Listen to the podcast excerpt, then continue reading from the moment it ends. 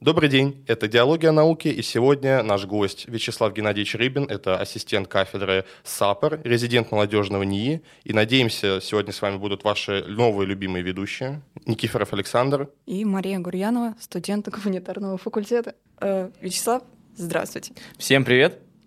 Э, ну, начнем с базы, скажем так. Расскажите, пожалуйста, про молнии. Что за чудо-место, чем там занимаются и как туда попасть? Это, скажем, э, в нашем университете межфакультетское подразделение, где мы, собственно, занимаемся наукой, если кратко. Э, это, наше подразделение представляет, представляет собой э, комплекс лабораторий, то есть у нас шесть помещений, четыре лаборатории. Если будет нужно назвать название всех, я вам скажу, но на память я их не помню полные названия. У нас там порядка 25 человек, включая студентов, аспирантов, уже сформировавшихся кандидатов наук, доцентов и профессоров. Вот, э, у нас довольно молодой коллектив, то есть э, самому старому нашему сотруднику 38 лет, если можно так выразиться. Вот, ну, это, собственно, подразделение, где мы всем и занимаемся. Ну, это классно. Вячеслав, а когда вы поняли, что ваш путь — это путь изобретателя? О, это хороший вопрос. А, можно начать даже еще чуть раньше. То есть я поступил в ЛТИ а, на, ну, условно говоря, все еди, единопрограммисты учиться. Но я такой, ну, в ЛТИ прошел, такой, ну, давайте программировать. Понял, что чистое программирование это вообще не мое, но в процессе обучения на таких замечательных предметах, как схемотехника, а, я понял, что мне больше нравится что-то именно что можно мастерить руками, то есть что-то собирать и программировать уже ну, какое-то железо. С этого в целом начался мой путь. Э, в конце второго курса, то есть это еще 8 лет назад, э, мой сейчас непосредственный начальник, друг, товарищ, научный руководитель звал в лабораторию еще на втором курсе. Но я туда попал только к концу третьего курса, попал в замечательный коллектив, Э, первый проект, на котором я занимался, проект, который существует до сих пор, развивается, это проект робота-художника, э, ArtSipe называется, может, слышали, видели, может, ну, показывали. Да. Тут еще ирония в том, что наша первая задача была, я со своей одногруппницей, с Екатериной Копец, наша первая задача исследовательская была, мы в разных массовых долях смешивали краски, чтобы выявить пропорции для получения оттенков, чтобы потом построить математическую модель, чтобы по заданным Э, пропорциям можно было получить любой оттенок. И вся ирония в том, что я немножко дальтоник. Вот, и моя первая работа была по смешиванию красок. Но благо мы все равно доверяли цифрам, то есть массовые доли смешали, квадратик там нарисовали, сфотографировали, какие-то конкретные цифры по оттенкам получили. Тут ну, обычно всегда задают вопрос, типа, а что в этом сложного? Можно что-то там нарисовать, сфотографировать, в RGB доли получить. А, в общем, все это работает совсем не так. Это зависит от типа краски, от э, компонентов, которые в нее уходят. Вот мы работали с акрилом, и там зависимости очень сильно нелинейные оказались. То есть, вот, к примеру, э, мы рисовали градацию оттенков там, от желтого к красному, и там соотношения были там один к одному, один к двум, один к четырем, один к пяти. И рисовали такую же градацию, э, чтобы также оттенки переходили от э, желтого к синему. И там было один к 700, один к 400, один к 100. То есть, ну, переходы, если на глаз, на, на мой глаз, можно, ну, примерно одинаковые, но массовые соотношения были совершенно разные. То есть в этом была сложность. Но мы с этой задачей справились и начали заниматься дальше. Ну, это звучит круто. А, мы знаем, что молнии разработали систему шифрования данных по принципу теории хаоса. Что это? Как это работает? О, про это тоже могу рассказать. Как есть... вообще вот возникла идея создания подобной системы? Э, тоже начну чуть э, сдалека. Э, изначально я в лаборатории у нас чистился, ну, условная должность, я был механиком, то есть отличал там за все, что связано с железом, и непосредственно, наверное, от нашей лаборатории я еще занимался организацией выставок, ну, как организацией, то есть я от нашего подразделения Э, возил разные экспонат, экспонаты, что у нас э, делали аспиранты, студенты. Mm-hmm. Ну, то есть так, такая была работа больше организаторская. И вот как э, случилась пандемия коронавируса, я коронавирусом переболел, и у меня что-то щелкнуло в голове, и я такой, Прекрасно опа, понимаю. у нас же математика вот это все всегда была вокруг, но я как-то в нее въезжал, понял, что понимал, что ничего не понимаю, отъезжал, а тут как-то как въехал, как поперло. Вот, и это случилось, э, когда я учился на втором курсе аспирантуры. Ну, как-то вот все, сложился пазл, как-то сложились карты. Все, меня затянуло в эту тему. э, Затянуло настолько, что я даже тему диссертации, вот, э, аспирантуру сейчас заканчивал, тему диссертации поменял. Как раз-таки тема связана с вот хаотическими системами связи, вот, с шифрованием, защитой данных. А, э, Идея изначально придумана моим научным руководителем. Мой научный руководитель – это Бутусов Денис Николаевич, это профессор кафедры САПР. А, В свое время он придумал а, численный метод интегрирования. Тут в целом, если нужно чуть больше рассказать, зачем это нужно, тоже могу рассказать. Э, И его особенность этого метода интегрирования заключалась в том, что у него есть э, некоторое управляемое свойство, которое э, между компонентами этого метода устанавливает некоторые соотношения. То есть подробности вдаваться не будем. И возникла такая идея, почему бы для вот, например, хаотических систем связи в качестве источника модуляции не использовать э, как раз-таки э, вот это управляемое свойство. То есть, э, по сути, э, хаотические системы связи, можно сказать, э, эта тема относительно новая, Э, Первые попытки передавать информацию с помощью хаоса, они были проделаны в середине 80-х годов. Это группа ученых под руководством Дмитриева, это саратовская группа ученых, причем э, наши э, советские, российские товарищи, э, пробовали шифровать аудиосигналы. Э, Потом с начала 90-х годов э, известные товарищи Пикора и Кэрролл открыли явление хаотической синхронизации, что сигналы могут синхронизироваться между собой. И в целом э, с этого и поехала тема хаотических сигналов, но какое-то значительно большое распространение из-за сложности взаимодействия с такими сигналами она пока не получила. Хотя потенциал в плане скрытой передачи данных э, очень большой. Так вот, э, вернемся к модуляции. Модуляция, условно, это э, когда мы воздействуем на какой-то параметр системы в зависимости от того символа э, в сообщении, которое мы передаем. А, С точки зрения хаотических систем связи, ну, будем сейчас касаться именно когерентных хаотических систем связи, основанных как раз-таки на синхронизации, что я до этого упомянул. А, Используются три классических подхода. Это хаотическая маскировка, то есть когда у нас есть непосредственно а, информационное сообщение, оно впрямую подмешивается в хаотическую несущую и передается в канал связи. Потом этот сигнал э, синхронизируется с точно таким же осциллятором, вычитается, и мы получаем обратно наше сообщение. А, То есть оно там выходит в несколько искаженном виде, но восстановить его обычно несложно. Э, Другой способ – это модуляция параметра системы самой хаотической. То есть у нас есть, допустим, если бинарное сообщение из ноликов и единичек, есть два параметра. И мы, если передаем ноль, у нас один параметр, если один, то второй параметр, и просто их там переключаем. И переключение хаотических режимов – это когда у нас не, одна, не один осциллятор, а два осциллятора, и мы в зависимости от символа просто переключаем.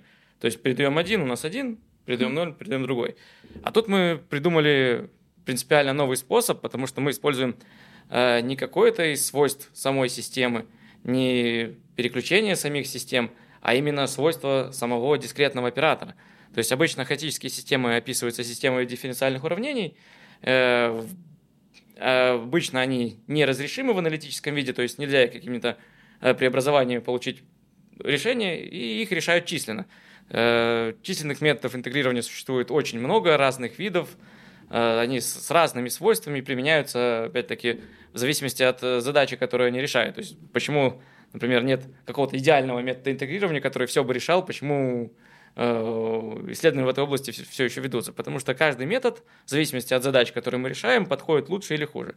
Так вот, и мы используем вот это управляемое свойство, э, получили еще э, принципиально новый способ модуляции, и это в целом э, моя кандидатская диссертация, которая проходит сейчас некоторые бюрократические трудности, будем выходить на защиту. Это вот вся идея. Я, я себя сейчас чувствую амбассадором выражения «ничего не понятно, но очень интересно». Честно. На самом деле, вот были бы картинки, вот там все сразу становится понятно, и тут на словах довольно, ну, может, для меня проблематично это объяснить. Вот. А вы говорили, что ну, создание уникального но, способа вот это случилось у вас в отношении разработки системы. Э, ну, то есть, в принципе, насколько уникальным вы можете назвать эту разработку? Ну, это принципиально новый способ, который в литературе ранее описан не был. Э, вот именно использовать э, свойства дискретного оператора. Мы сейчас выиграли продление гранта РНФ по защищенным системам связи на основе, на основе хаотических сигналов. И будем развивать эту тему дальше. А насколько корректным будет передача данных? Все-таки хаос. А, это, кстати, хороший вопрос. Ну, почему хаос? Э, скорее всего, э, тут, наверное, не то, что мы вот бы заниматься системами связи. У нас коллектив занимался изучением теории хаоса, э, различных его приложений, разработкой новых численных методов, и это просто вышло как побочная история. Mm-hmm. Э, то есть мы так делали, делали, хоп, идея, раздули, пожалуйста, уже четвертый год сейчас пойдет РНФ. То есть э, делается наука, пишутся статьи, то есть э, из этого вышло, опять же, начали заниматься системой связи хаотически, э, хаотическими. Э, вышла, например, побочная история, что мы сделали э, несколько э, новых методов оценки хаотических сигналов. То есть оно вот так вот Э, чуть в сторону ушел, и каждая новая идея дальше куда-то тебя тянет, тянет. Ну, просто это бесконечное поле, там можно э, просто всю жизнь заниматься, и все равно все это не покрыть. То есть, если учесть, что теория хаоса в целом это относительно э, молодая наука, то есть там порядка 50-60 лет ей, можно, ну, не считая там самых первых каких-то мыслей, mm-hmm. а именно как вот э, поняли, что хаос есть, что его можно изучать, что э, хаотические сигналы, хаотические некоторые моменты можно описать уравнениями, это вот порядка 50, 50-60 лет. Ну, что по меркам человечества это очень недавно. Это да. Ну, я хочу передать слово моему коллеге Александру. Чтобы чуть-чуть сбавить вот эту информационную, информационную нагрузку нашего выпуска, я хочу поговорить о световых мечах, которые, в разработке которых вы принимали участие. Очень интересно, на каком этапе, на каком эпизоде «Звездных войн» вы поняли, что человечеству необходимо обзавестись такой технологией, и почему не бластеры? Мы не могли пройти мимо этого. О, это 16-17 год. Это мои первые попытки в преподавании. А, я вел лабораторные занятия у второго-третьего курса по дисциплинам схемотехника и проектирование цифровых устройств – а, у нас в целом этот курс, я считаю, очень удачным, он э, интересный, в то же время он ну, непростой. В целом, э, вот сейчас про проектирование цифровых устройств. Главный в этом курсе это Тимур Искандарович Каримов, тоже мой замечательный коллега. Мы с ним э, построили такой предмет, если можно так выразиться, который давал бы какие-то базовые навыки именно какого-то инженера-проектировщика. То есть там Э, курс состоит из трех составляющих. Это э, получение знаний по э, программированию микроконтроллеров, проектирование корпуса и разводка печатных плат. Да, оно там дается не углубленно, но какие-то базовые понимания студенты в процессе получают. И вся, весь прикол в том, что темы курсовых работ у нас не фиксированы. Мы обычно там 5-6 тем каких-то своих даем, а, некоторые связаны, например, с наукой нашей, например, или какими-то интересными нами проектами. Темы на выбор. А студенты сами могут предлагать свои темы. И то есть создание световых мечей – это одна из бригад студентов третьего курса. Она вдохновилась одним товарищем на Ютубе, такие, о, мы хотим тоже, mm-hmm. хотим вот сделать такое, это на курсач пойдет. А, такие, там же там просто взять контроллер, припаять ленту, все будет хорошо, мы это быстро сделаем. Я там чуть углубился, такой думаю, ну там на самом деле вообще не просто, хотя оно выглядит вот, как mm-hmm. игрушка. Ну и не пошли. И если учесть, что это была изначально бригада, которые хотели вот бы сделать что-нибудь по-быстрому, получить там свои там 3-4 балла и все, и, и не ходить. Ну, mm-hmm. такие люди есть. Так э, они приходили как раз-таки в наш молник, он только появился, вот первое помещение у нас было. Таких было не выгнать. Они такие, нет, мы соберем, нет, мы спаяем, все. Сейчас, подождите, мы сидели там до 11, до пол 12 вечера, нас охрана выгоняла, говорят, все, университет закрывается, уходите. Они такие, сейчас, сейчас, еще проводок, еще проводок. Вон, и люди сидели, ну, ну, наверное, в общей сложности недели три вот так вот потратили на создание полноценного прототипа. То есть там им совсем чуть-чуть помогал, они и плату развели, и корпус моделировали составной, то есть там были части, которые откручиваются, э, куда вставлять аккумуляторы, всю эту тему. Конечно, по большей части они за основу брали уже готовый проект, но там они несколько дорабатывали, э, например, ну, чтобы более удобно все это собиралось. Mm-hmm. То есть э, в этом были оригинальные идеи. Вот так мы сделали несколько мечей. Мы с ними э, представляли их как экспонаты в 2017 году на гик-пикнике, в 2018 году на Ночи музеев, и еще было пара выставок, но я их уже не помню, как назывались. А за счет чего и как это в целом ну, работает? Какие там были компоненты? И самое главное, делает ли звуко... ну, звуковое сопровождение вот этой фирмы, вот это вжу, вот этот световой да, меч да, да, при запуске? Самая главная тема, то есть, ну, чтобы просто фотографироваться, вот, у меня дома есть меч для сайберфайтинга, вот, профессиональный, там просто один светодиод, ну и он просто светит. А там у нас за основу было э, для клинка была взята поликарбонатная труба, то есть прочная, э, в качестве э, ну, в световой части была эта светодиодная лента, которая там на специальных подставках вставлялась в трубу, и за счет, ну, там, адресная светодиодная лента, у которой э, каждый отдельный светодиод можно зажечь любым цветом. И ребята запрограммировали, что он плавно включался, плавно выключался. Э, да, было звуковое сопровождение, то есть э, схема состояла, то есть там контроллер, э, усилок э, для динамика, собственно, сам динамик, э, аккумуляторы, преобразователи для аккумуляторов и акселерометр, который э, реагирует на взмахи. Ну и, собственно, кнопки управления. Вот, то есть по кнопке он включался, выключался, он реагировал на взмахи, то есть можно было быстро взмахнуть, там был такой прям вжух. А если медленно, такой прям, он прям, ну, делал красиво.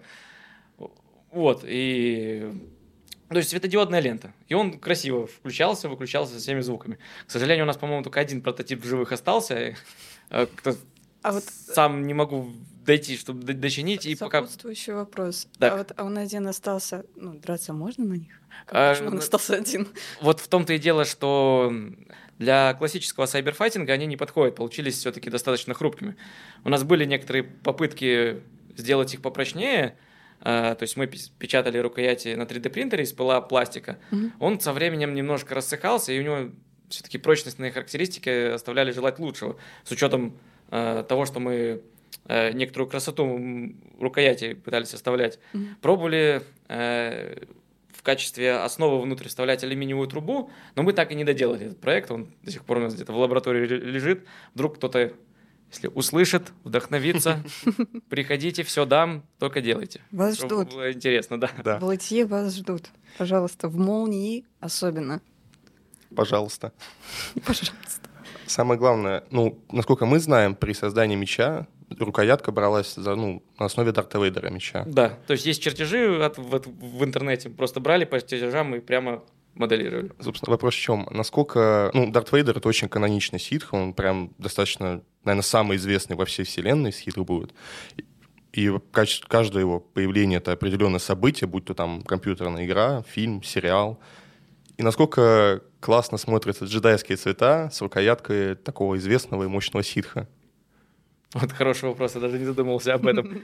Ну, по себе сужу, я с красным мечом всегда фотографировался. Для меня было все, все канонично. Но в целом э, у нас вся палитра РГБ, можно выбирать было любой. Будем считать, что тех, кто выбирал джедайские цвета, это был трофей. И отобрали, поменяли эти сайбер-кристаллы, и все у них было хорошо. Будем считать Плохо. Так. Ну, на самом деле, я знаю, что на данном подкасте есть традиция спрашивать у гостя какой-то топ, но мы решили поступить немножечко по-другому. Сейчас будет блиц. Он небольшой, он не страшный.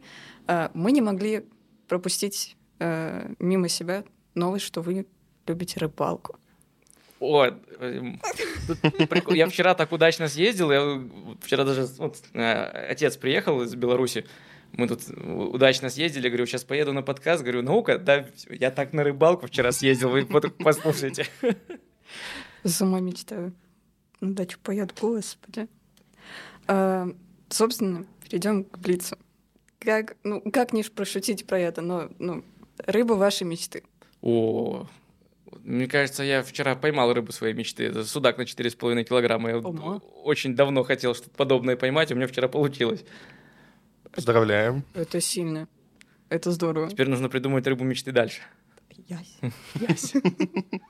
Не, мы тут с моим научным руководителем поедем сейчас в конце июля на север Карелии. Там что-нибудь из красного хотелось бы поймать, там какую-нибудь кумжу. Звучит как мечта. А, ну, Так это она и рыба, есть. рыба ваша мечта. Вот это следующий этап уже. Э, Мормышка или блесна? Блесна. О. Э, Ситхи или джедаи? Джедаи. Творческий беспорядок или все по своим местам? Вот творческий беспорядок. Это вот прям вот творческий беспорядок и вообще никаких вариантов. Мы подружимся. Вячеслав, спасибо большое, что вы к нам пришли. Было очень приятно с вами пообщаться. И, в принципе, очень классно, что у нас получилось наконец-то собраться. Да, Все, ладно, спасибо, что позвали, зовите еще. Да. Спасибо всем еще раз. Всем пока.